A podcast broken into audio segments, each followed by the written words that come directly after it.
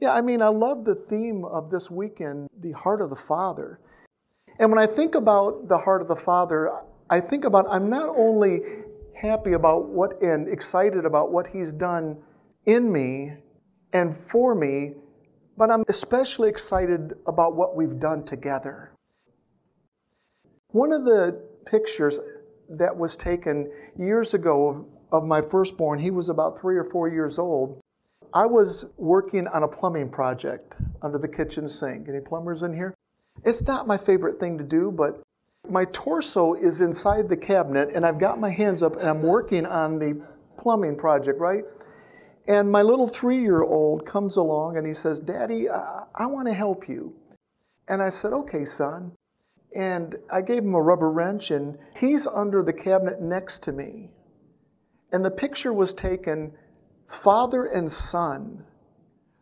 We were even dressed alike that day. We both had on white t shirts. That's the heart of Papa.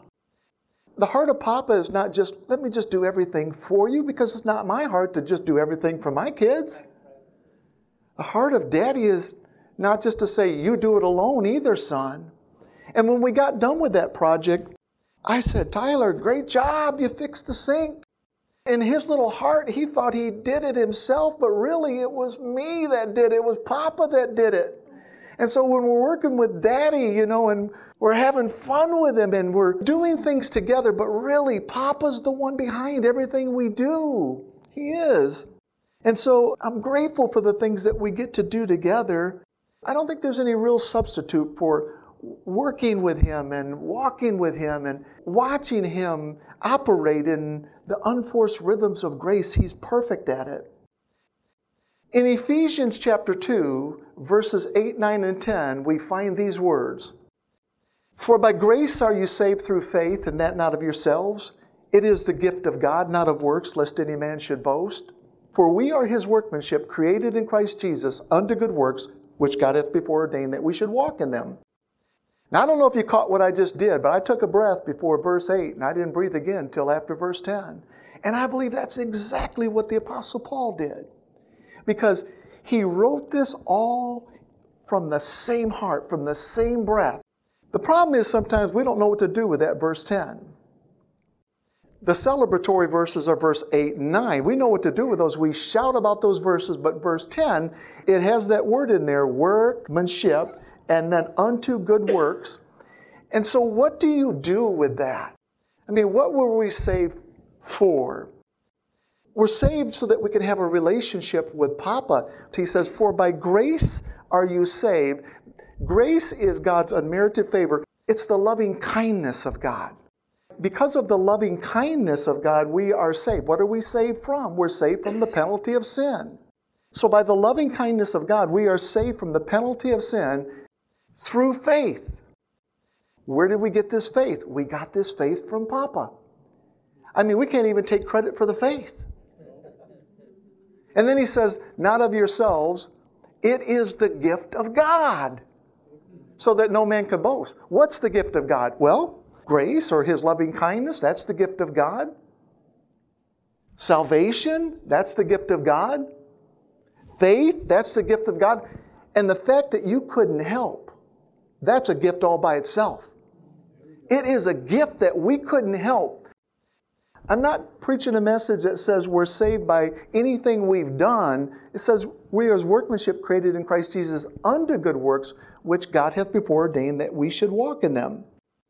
So when I look at verse 10, I think it's a pivotal verse because there's an ocean of people out there that have never been introduced to the gospel that's found in verse 8 and 9. They have never heard this gospel. And then the people that have heard this gospel found in verse 8 and 9, they don't know what to do at verse 10. It's like the church sometimes loses its breath. They don't know what to do with verse 10. And the truth of the matter is, is the only way people are going to see God and see Christ is in you. They're going to see Christ in you, the hope of glory. Even though it took me a lot of years to come to Christ, I think back at the people I saw Christ in, I saw God in. And that does something to you. It gets indelibly inscribed in your heart. So they see Papa through us, and that's why Jesus would say to Philip, He said, Philip, He said, if you've seen me, you have seen the Father. We look just alike. We sound alike. We talk alike. We walk the same. Philip, if you've seen me, you've seen my daddy. We have to see it that way for us too, that when people see us, that they can get a glimpse of the Father. They can see His heart. You know, I was uh, ministering to a fellow a while back, and this gospel of grace was already working on the inside of me. This unconditional love was running rampant in my heart. And I was ministering these verses about his love, and he stopped me and he said, he looked at me and said, You have the kindest eyes. And I said, What? I mean, it seems so random. Uh, you've got the kindest eyes. And I know he wasn't talking about the shape of my eyes or the color of my eyes, but what he was talking about was I wasn't judging him. I was pouring out pure love into his heart. I was telling him about the Father's love for him and this grace, and I was just pouring it into him. I didn't care about his past. And he comes off with, You have the kindest eyes. Well, he saw love coming through them, he saw daddy's heart coming through them.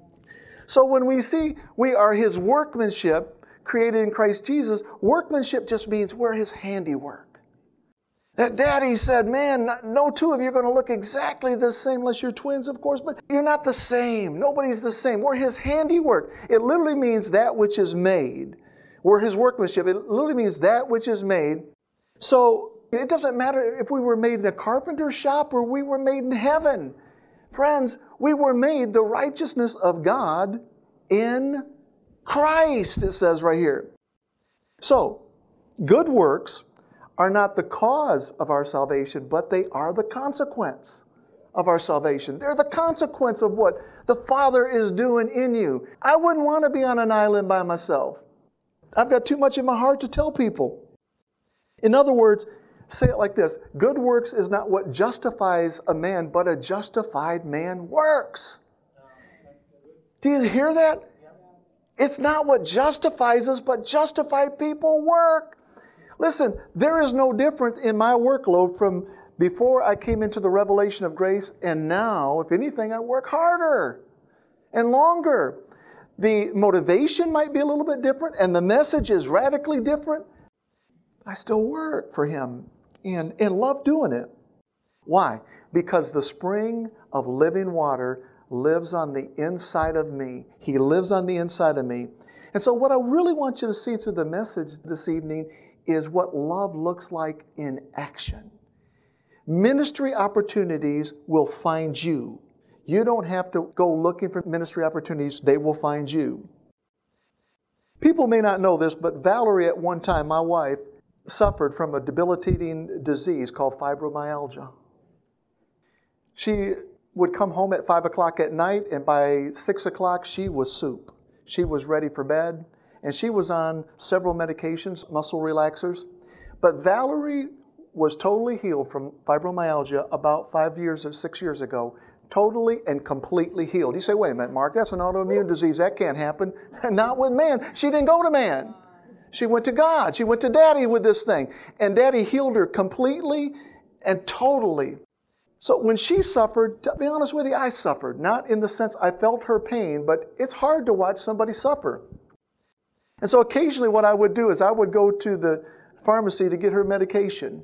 I went to the pharmacy, and there was this one particular pharmacy that I would go to. The pharmacist, if he had time, he would come out and talk to you. He smiled a lot. He was a very gentle man. You couldn't wipe the smile off of his face. And he came out one night. We made small talk for a little bit, and I said to him, I said, I have a question for you. And he said, yeah, what's your question? I mean, his face got even brighter with his smile. I said, If Jesus Christ was standing outside your front door and he healed everybody on the way in, I said, Would he be invited back or would he be asked to leave? And it was like an eraser fell out of heaven, took his smile right off his face. And he said to me, He said, I would say to him, Get out of here and go back to heaven. You are bad for business. That's what he said. There was like this guttural sound when he said it. And I just looked at him. I don't, listen, I must have lost my doggy brain when I asked the question. I didn't plan on asking it. It just came up. Maybe I should have just been quiet, but I had to ask the question. He said, That's what I would say. And I just looked at him and I said, That's what I thought. You see, man makes a fortune off of sickness and disease, but I'm telling you, God wants you well. Daddy wants you well. He wants you well. And I don't know of anything that promotes wellness like the gospel of grace. See, it starts on the inside, it's inside the spirit man. And this wellness works out into your soul, it works out into your body so that the whole man can be whole. Let me say it like this Information without a revelation is like medication. It will make you better, but it will never make you whole. And so we're not looking for information because, listen, the encyclopedia, the dictionary has information, but it has no heart. And it's the heart, seeing Jesus' heart, seeing Papa's heart, that's what makes us well. Wellness, when it starts working inside of us, what you're going to see manifest are at least a couple things. You're going to see freedom and you're going to see confidence. You're going to be free, you're going to be confident, not arrogant, but confident. So I want to minister for a few minutes this evening through a message I'm calling Daddy's Heart. Daddy's Heart. I don't know what that does for you, but I'm telling you, it puts a tickle on the inside of me I can't locate, man. It really does. It does. Rather than give you an overdose of medication or information, I want us to look really kind of at a scrapbook, a collage of gentle expressions of Daddy's heart, both through the Word and through my own personal life. I have a grandson. His name is Keith. We call him Tato because when he was young, he looked like a potato. He did. He was just a round little thing. Yeah, I love Tato. He calls me Bumpa. We have any Bumpas in here? See, I knew that. No Bumpus. I call him Tato, he calls me Bumpa. When he was about four or five years old, his mother, which is our daughter Sarah, and his daddy took him to his first circus. Oh, he was so excited to be going to that thing. So he went to his first circus, and Valerie and I stayed behind to take care of his two younger siblings. And it was a big night. It was a late night. They got home 10, 30, 11 o'clock at night, and Tato come flying in the door. He was the first one in there. I'm standing in the kitchen, and he is swinging a laser sword at me that he got as a souvenir from the circus. And in between swings, I grabbed that little boy and I just hugged my little grandson, Tato. And I said to him, I said, I said, Tato, did you enjoy the circus? And he said, Yep. I said, What was your favorite part? And he said, The horses. I was like, The horses? I mean, you can see them anywhere. He said, The horses. I said, Really? He said, Yep. I'm trying to think, well, what's so impressive about horses at a circus? What do they do? Well, I said, Did they do tricks? And he had this scowl that came over his face. He said, No. I said, Well, did they jump over things? He said, No. I said, Well, what did they do? He said, They ran around in a big circle. And I said, That's it? He said, Yeah. Now I'm racking my brain to figure out what else do they do at circuses?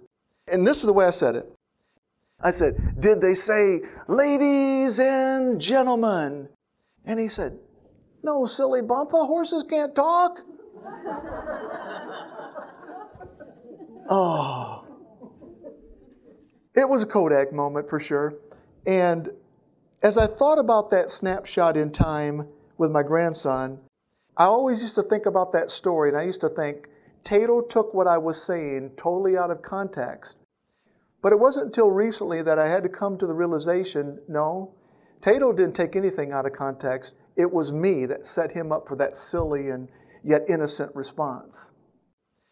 You see, think about what was said. He said he loved the horses. I said, Did they? I use that pronoun they. Did they do tricks? No. Did they jump over things. No. What did they do? They ran around in a big circle. Then I move without another thought to, did they say, ladies and gentlemen? And so his mind is still stuck on a circus horse. I've moved on. None of you thought I was talking about the horse, did you? Not a one. But his mind was still stuck there. So that story is important to me because I believe what it does is it underscores just how easy it is for people to miscommunicate what they're trying to say, miscommunicate their feelings, their emotions, their intent, if you will, and even how easy it is for people to misinterpret what you're saying. And ministers often misrepresent daddy's heart, and what it does is it sets people up for a lifetime of guilt and shame and fear and condemnation. And when you have to deal with these things as pastors all week long, it's heartbreaking sometimes. So, whether you're standing in the kitchen with one five year old or you're standing behind a pulpit and talking to the multitudes as ministers of the gospel, if we want to see people experience this wellness I was talking about, this freedom, this confidence, then we must clearly articulate the difference between the circus horse and the ringmaster, the old covenant from the new, the law from grace. And I don't know of two people that do that better than Peter Swart and Paul White. I really don't. So there are times when daddy's heart is portrayed to look like the first 40 minutes of that 1966 Christmas classic, How the Grinch Stole Christmas. Think about this for a second. This Grinch is continuously annoyed at the people of Whoville because they're happy. They're happy. It's not because of their stuff. They're joyful. They're happy. He just can't stand it anymore. So he devises his plan that he will go down and steal their stuff because he thinks it's their stuff that's making them happy. And it sounds wild, but this is the way I grew up in the church. I grew up that God wanted my stuff and, and he wanted me unhappy and, and he was going to come and take my stuff and take it away from me. And I, and I just I grew up that way. And, and so I didn't want to know a God that was into getting my stuff. So he does that. He takes all the stuff. But when he's climbing back up his mountain again, he hears those little folks from Whoville come out. And even though all their stuff is gone, they're still singing with joy and enthusiasm. And he's like, What is this? What is this? And what happens is his heart grows three times bigger. And the springs go off in his heart. And I want you to know something, friends. Daddy's heart did not grow three times bigger at the cross. His heart's always been large. We think somehow that the cross gave Daddy this, this enormous heart. No, his heart's always been big. His heart was just hidden from us under an old covenant. Now it's been revealed and it's beautiful and it's passionate. And I'm passionate about his heart. The revelation of daddy's enlarged heart and his unconditional love and acceptance is what first gave me the confidence to dismount that circus horse of religion and walk away free. I mean, like a bridge to nowhere, man, so is that circus horse of performance. Let me tell you a little bit about my story. In 2004, Papa spoke to my heart and said, I want you to step down from the ministry that, that you're pastoring.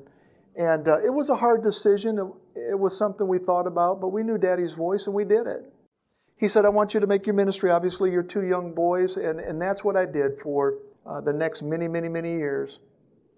And I've kind of lost track of the timeline here, but I think it was about five years it's about 2009, somewhere there. I'm hearing Valerie say, Who is this guy? What, what is this guy saying? What, what is he doing? Who is this guy?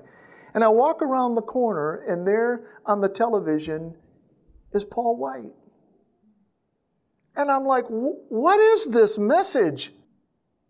We said to each other, I said, If this is true, then we have to change everything. We have to change the way we think, the way we pray, the way we Man, I mean, everything. The way we preach, the way we teach. Praying was a big one that, that had to change.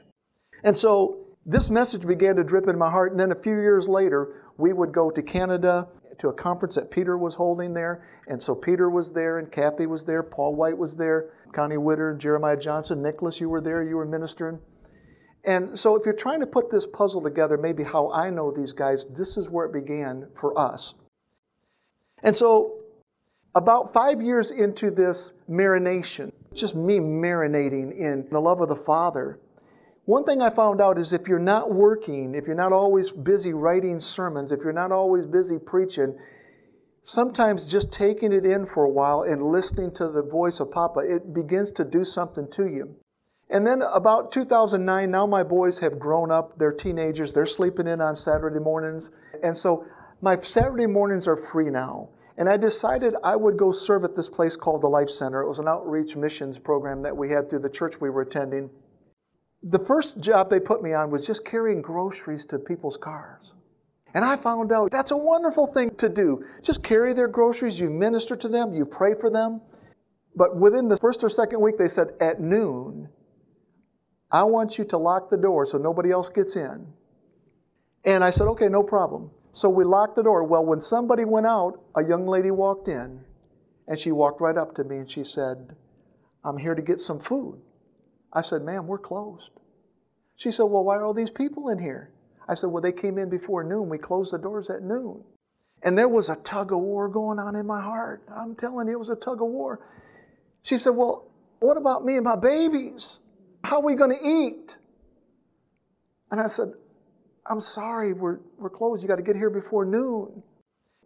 At the same time, Paul's wrecking me with this theology of daddy's love. And that's whispering in my heart too. And so I did the religious thing. I said, Let me pray for you. God, please. So, oh, man, I wouldn't even want that prayer recorded. I, so I prayed for her, you know.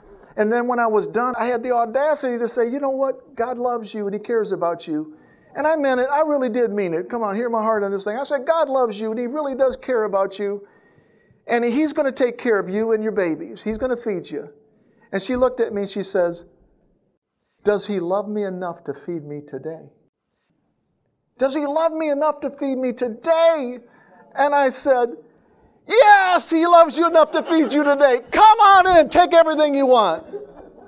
Man, I, yeah, I'm telling you, that was a defining moment in my life right there, friends. I colored outside of some paradigms there. I colored outside of some framework right there. But I knew this was Daddy's heart. She came and I had more opportunity to minister to her. And I think that was the start of it. I was going, I know you, you need to be compliant. I know you need to follow rules and laws, but do you hear this woman? What am I going to say to that? No, he doesn't love you enough to feed you today. No, today is the day of salvation, but it, not today of bread. No, yes, he loves you enough to feed you today. And we fed her. Mercy, not judgment. Love, not laws. Relationship, not rules. Grace, not grind. Do you see the difference? So, within a few months, I began to do most of the devotions because how many of you know when you're waiting on unthankful people?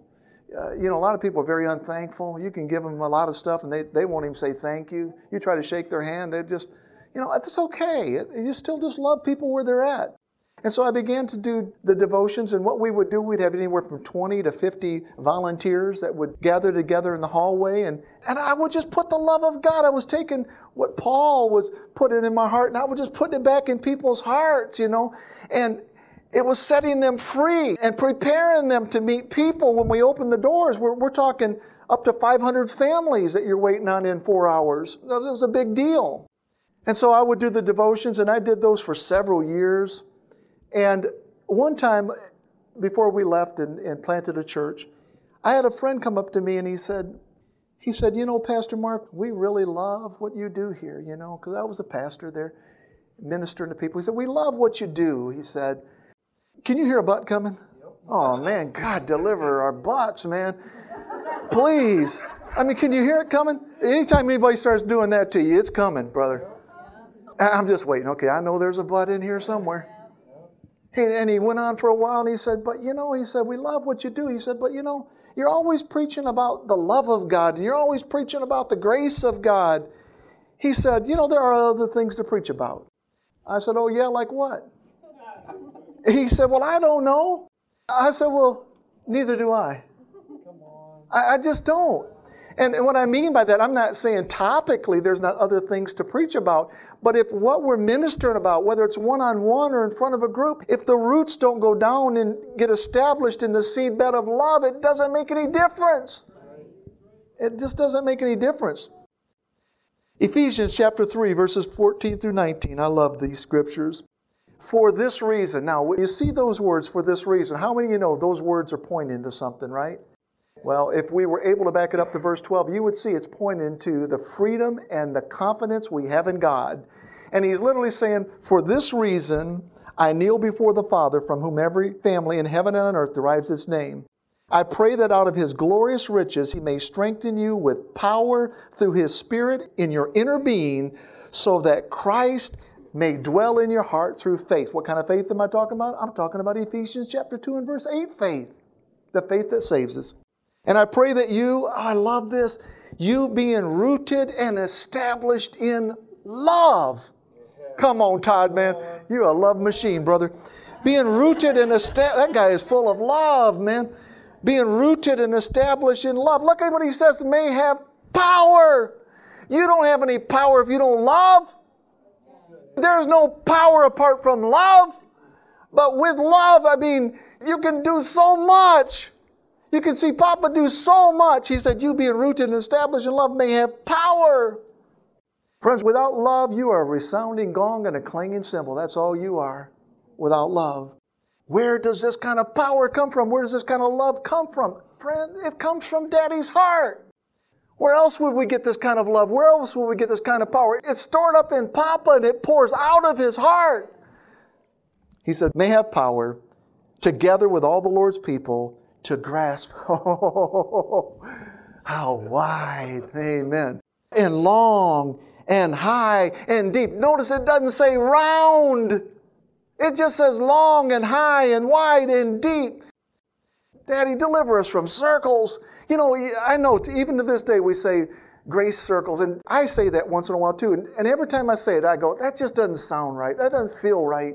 Because anytime you have a circle, you have things that are inside it and outside of it, right? Do you see that? And so I don't know, we're trying to find better things to maybe call it, but Grace Ministries, whatever it may be. At our church, we have four words that describe our ministry spirit filled, finished work. That's what we say. We are spirit filled, finished work. How wide and long and high and deep is the love of Christ, and know this love. He said that surpasses knowledge. The same knowledge I was telling you about in the beginning, that information without revelation, just a medication is all this, that you may be filled to the measure of the fullness of God. I was walking in the Life Center parking lot one morning, and there were three ladies that were walking by, and they thought it was stick a pin in Pastor Day because they saw me and they said, Come here. And I went over there, and they were holding their bags of groceries, and they said, We didn't get no bread. And I said, Well, what's that? They had the, um, do they call it, the Italian bread sticking up out of there, like big long loaves like that. I said, Well, what's that? They said, Well, that, that ain't bread we need bread for our kids for sandwiches. And the pragmatic side of me is kind of kicked in. I'm saying, well, you just take that bread out and you get you like a serrated knife, you know, and you just start cut. I'm being serious with them. Get a serrated knife and just cut it in little strips. How many you know that didn't go over very well? That did not go over well at all. So I did the next best thing. Honestly, I just reached out and grabbed all three of them around the head and pulled them up this close. I've got these three ladies like this. We can smell each other's breath and I went into prayer. I said, Father, these ladies ain't got any bread. Now, I don't know where you're going to get bread at, Daddy, but they need bread. And I saw you do it in the wilderness. You rain down bread from heaven. So, however you do it, you just do it, Daddy. In Jesus' name, amen. And when I opened my eyes, that was a 20 second prayer. There was a man standing right next to me, looked like the Wonder Bread man. He had three loaves of bread standing there. They were as shocked as I was, Brother Todd. I went, Where'd you come from? Where, where'd you come from? I mean, this is a big parking lot. You couldn't have ran to me in 20 It was amazing. They were just blown away. I heard Daddy say, This is my heart. This is Daddy's heart. It is. See, Ephesians 2 8, 9 got married with Ephesians 2:10 that day. For we are his workmanship created in Christ Jesus unto good works which God hath before ordained that we should walk them. What if I'd just walked away from that opportunity and said, you know, uh, ain't much I can do, you know? I'll bet you those ladies are talking about it to this day. I'll bet you, man, they get around playing cards, man. Man, we got to tell you what happened one day. Talking about that. It was amazing that daddy did something like that. You know, the Bible says, Given it shall be given unto you, good measure, pressed down, shaken together, running over, shall men give into your bosom. For with the same measure that you meet with all, it shall be measured back to you again. That's what it says. As we give, it comes back to us. And that's all I was doing, just giving. Psalm 68, verses 10 and 11 say these things You, God, look at that, prepared your goodness for the poor. That's what he did in the parking lot. He prepared his goodness for the poor. And then it says, The Lord gave the word, great was the company of those that published it. Friends, at One Life Church, you are in great company. Bread is being broken, and the word of grace is being published. I'm a fan of this ministry. I listen to every sermon that comes out of here, and I rejoice with you. I do. I feel like I'm here. I wanted you to know something. Your poverty mindset days are history. They have been sent away like a retired circus horse, friends. They're, it's gone, man. I'm serious. Your, your, your pastors, Peter and Kathy Swart, man, they're leading you. They're leading you one by song and one by sermon, but they're leading you into green pastures and beside still waters. The psalm I really do love is Psalm 23, and I, I've ministered so many times on this particular psalm. Psalm 23, let's look at verses 1 and 2. The Lord is my shepherd, I shall not want. He maketh me to lie down in green pastures. He leadeth me beside the still waters. That word want right there comes from the Hebrew word chaser. It literally means, look it up in your concordance, to fail. To fail. So it's literally translating is, the Lord is my shepherd, I shall not fail. Or it's saying, I cannot fail because the Lord is my shepherd. So we fail at times. We fail each other at times. We fail our employers at times. We fail at times, in a sense. But we're never a failure in Christ. In Christ, there's wellness. In Christ, there's fullness. In Christ, there's joy unspeakable and full of glory. In Christ, there's freedom and confidence. I'm not trusting in me. And I'm not trusting in a circus horse. I'm not trusting in duct tape to hold me together. I'm trusting in the unchangeable truth that I have been rooted and I have been established in the love of a good, good Father. We sang about it tonight. I've been established in the love of a good, good Father. I'm trusting in a love that's wide and high and deep and long. I'm talking about the love that flows from gentle expressions from Daddy's heart. I'm trusting in Jesus' finished work to keep me from failing. The Lord is my shepherd, I shall not fail. Now, listen to this. This is the way the Holy Spirit communicated it to me. He said it this way He said, failing and then believing that you have separated yourself from daddy's heart is as silly as taking a sledgehammer and smashing your computer and thinking that you have destroyed your email account. Your email account is not stored in your computer, it's only accessed from your computer.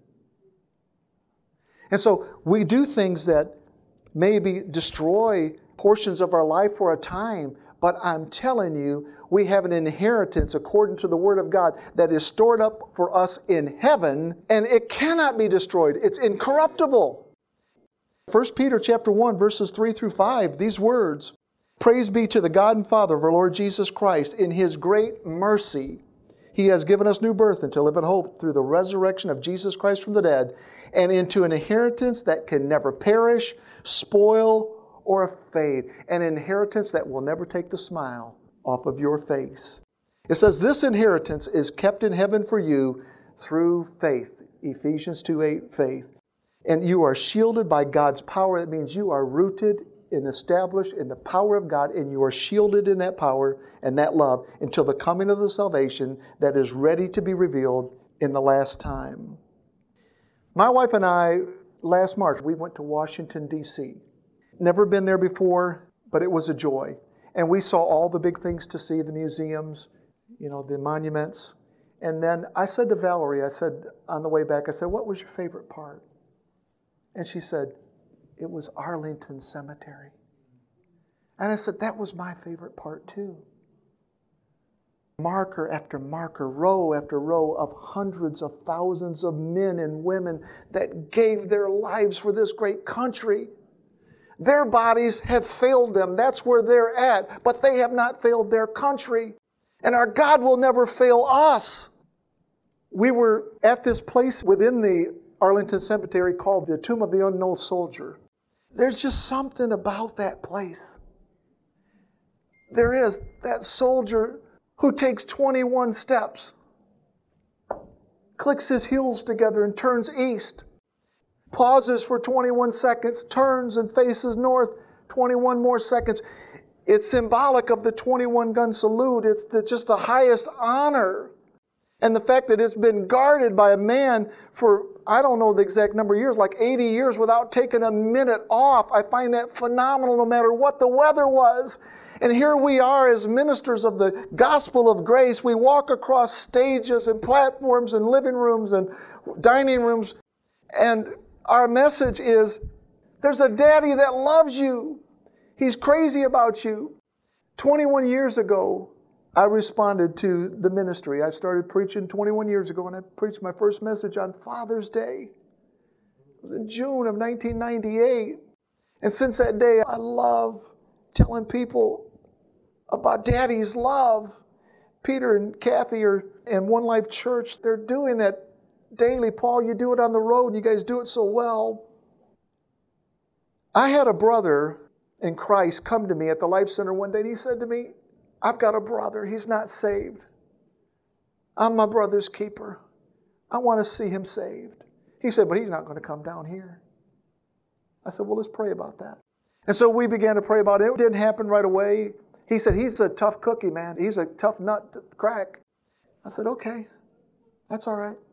So it was about a year later, and he came up to me one morning. He said, my brother's here. I said, that's great.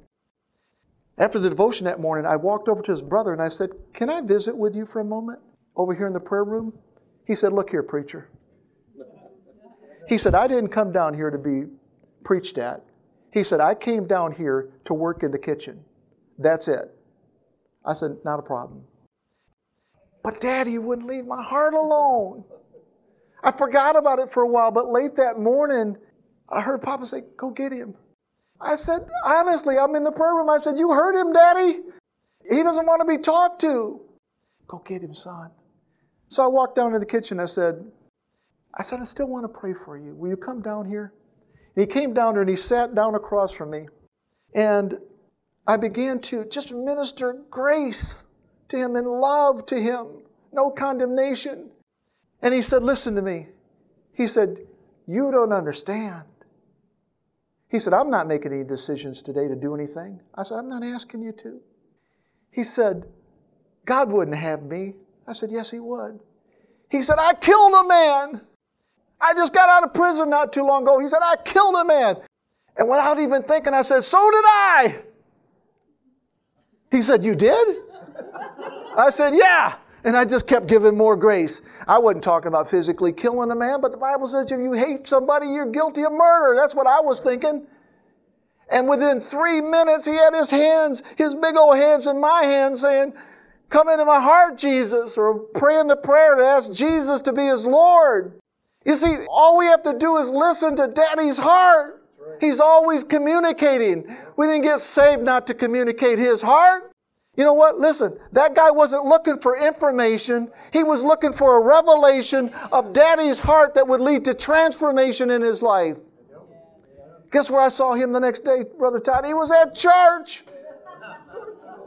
Man, we were at a church that seated a thousand people, and I looked at my wife and said, There he is! He's going up to the altar. There's a life that's been changed, life that's been impacted. What if I had just said, No, Daddy, you heard what he said? I would have missed that opportunity. So, let me ask a couple of obvious questions. Why is there so much variableness? In God, the Bible says there is no variableness, neither shadow of turning. Why does one person say to Jesus to come and the other one says to go back? Why does one person say, Daddy's got a small heart?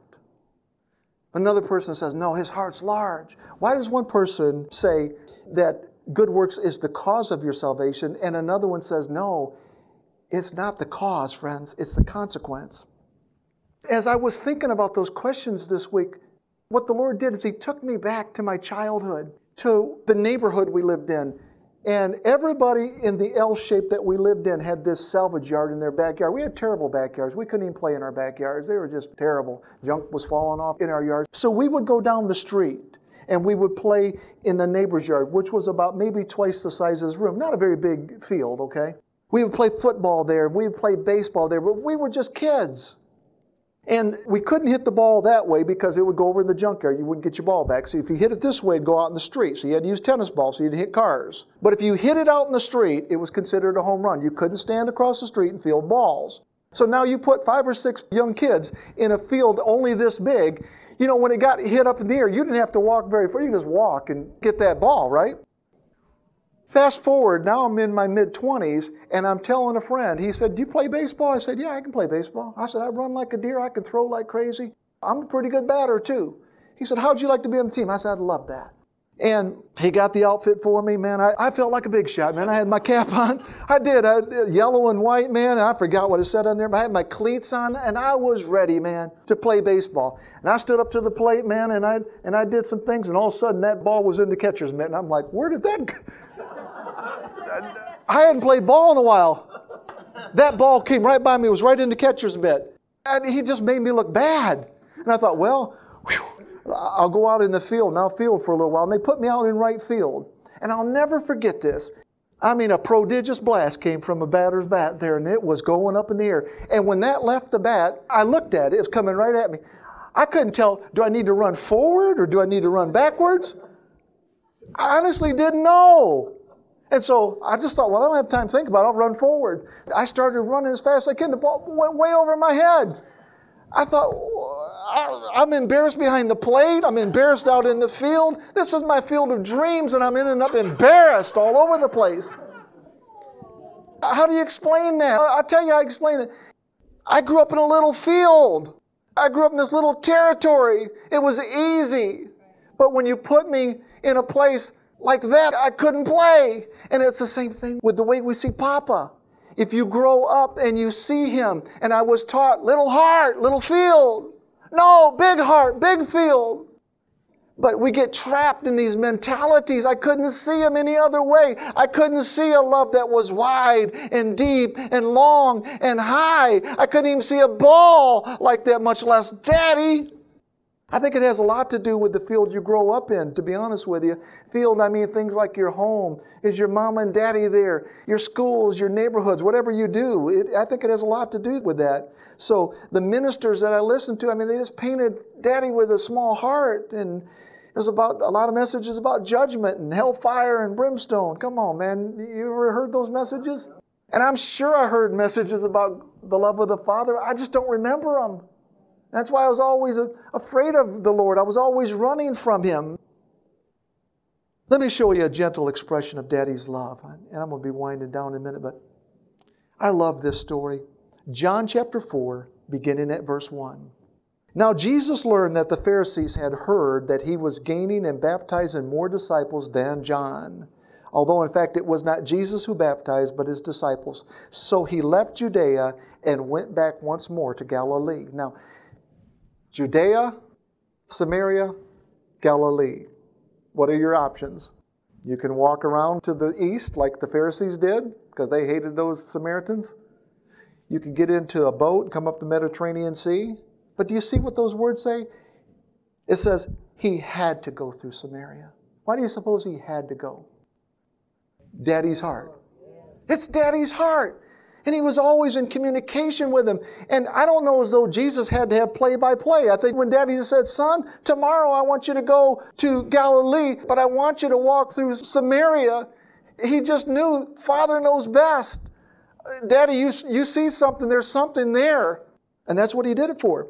So he came to a town in Samaria called Sychar, near the plot of ground Jacob had given to his son Joseph. Jacob's well was there, and Jesus, tired as he was from the journey, sat down by the well. It was about noon. Now, did you notice how they time stamped it? Why is this detail in there? Well, we'll see as it continues, but they time stamp it. It was about noon.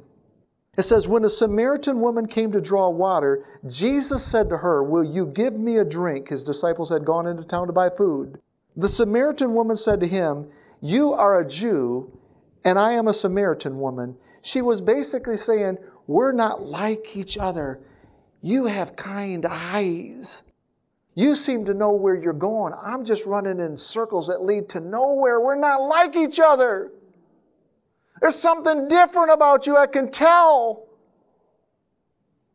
How can you ask me for a drink? For Jews do not associate with Samaritans. Jesus answered her, and he said, If you knew the gift of God, what is the gift of God? Grace. What is the gift of God? Salvation. Faith. Jesus is the gift of God. What Jesus was saying when he said, If you knew the gift of God, he was literally saying, If you knew my daddy's heart, if you knew my papa's heart and who it is that asked you for a drink, you would have asked him and he would have given you living water. Sir, the woman said, You have nothing to draw with, and the well is deep. Oh, friends, daddy's love is deeper than any well, and wider and longer and higher. She says, Where can you get this living water? Are you greater than our father Jacob? Pointing him just back to religion, who gave us this well and drank from it himself as did his sons and livestock. Jesus answered, Everyone who drinks this water will be thirsty again, but whoever drinks the water I give them will never, oh, underscore that in your heart, will never thirst. Indeed, the water I give him will become in him a spring of living water welling up to eternal life. In other words, Jesus was saying, I've got an idea. I'm going to put the well on the inside of you. That's what I'm going to do. And it's going to be a gushing well because my Father's love is a gushing love. That's the well.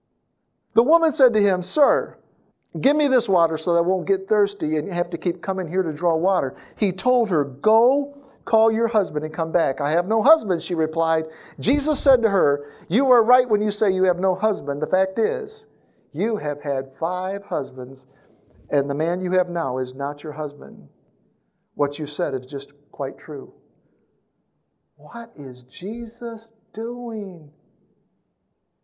He's reaching deep, he's reaching wide, he's reaching long and high into the well of that Samaritan woman's soul. And guess what he pulled out? Five husbands and a boyfriend. Not to condemn her, but to take away her medication. You see, she had been medicating her dark soul with her choice of drug, which was man rather than God. She had lost her freedom and her confidence, and that's why she was coming to the well at noon. She wasn't even confident among the other ladies. Jesus revealed Daddy's heart to her, and the Bible says she left her bucket at the well. She traded her sorrows for a drink of living water. She left her bucket. That bucket just represented religion anyway. She left her bucket.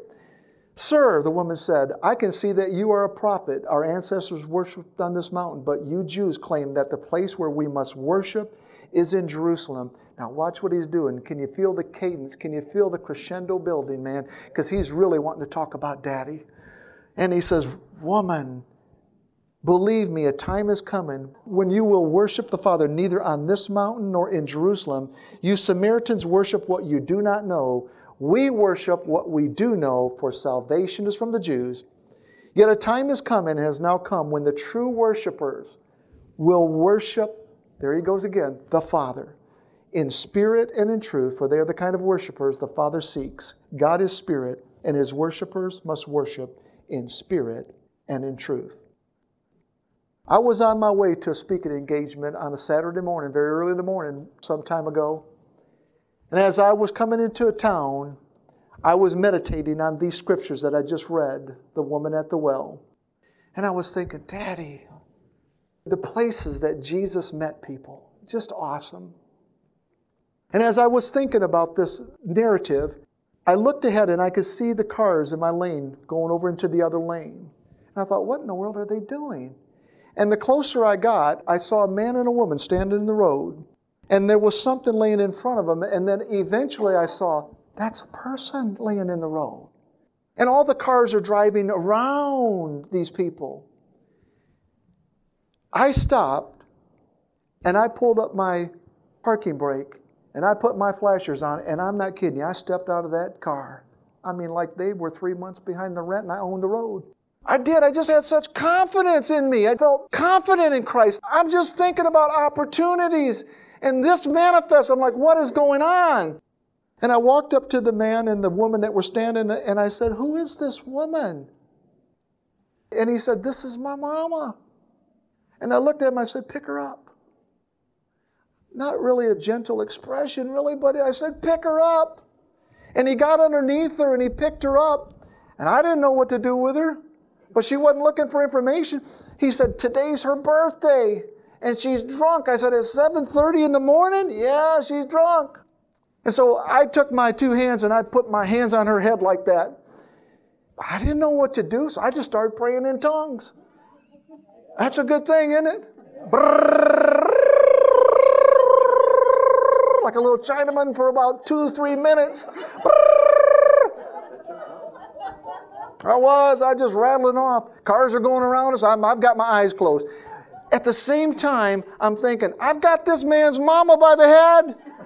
Any second, I'm waiting for a fist to come over her shoulder and just knock me out. But it didn't. And this woman is shaken under the power of the Holy Spirit. It just, just so powerfully on him. It was just so beautiful. And after I got done praying in tongues, I figured I couldn't stand there all day and pray in tongues. I got done and I, I didn't know what to do. And I just said, Jesus! And that woman said, Jesus! And she was shaken, and I said, I said, forgive me my sins. She said, forgive me of my sins. I said, come into my heart. She said, come into my heart.